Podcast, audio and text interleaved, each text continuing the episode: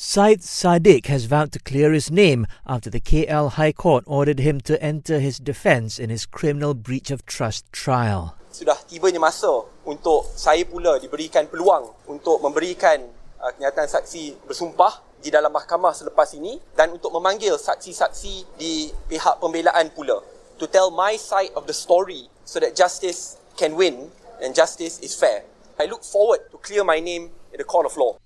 Meanwhile, the Muda president says he will hold talks with the party on whether he should still contest in GE15. The trial will resume in February.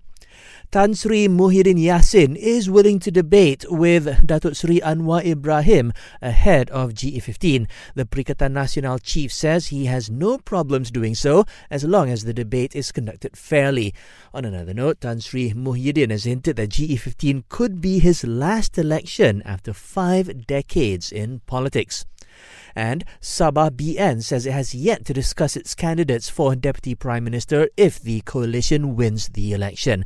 Keep up with the latest news updates, data, and analysis on the 15th Malaysian general election via the Astro Awani app.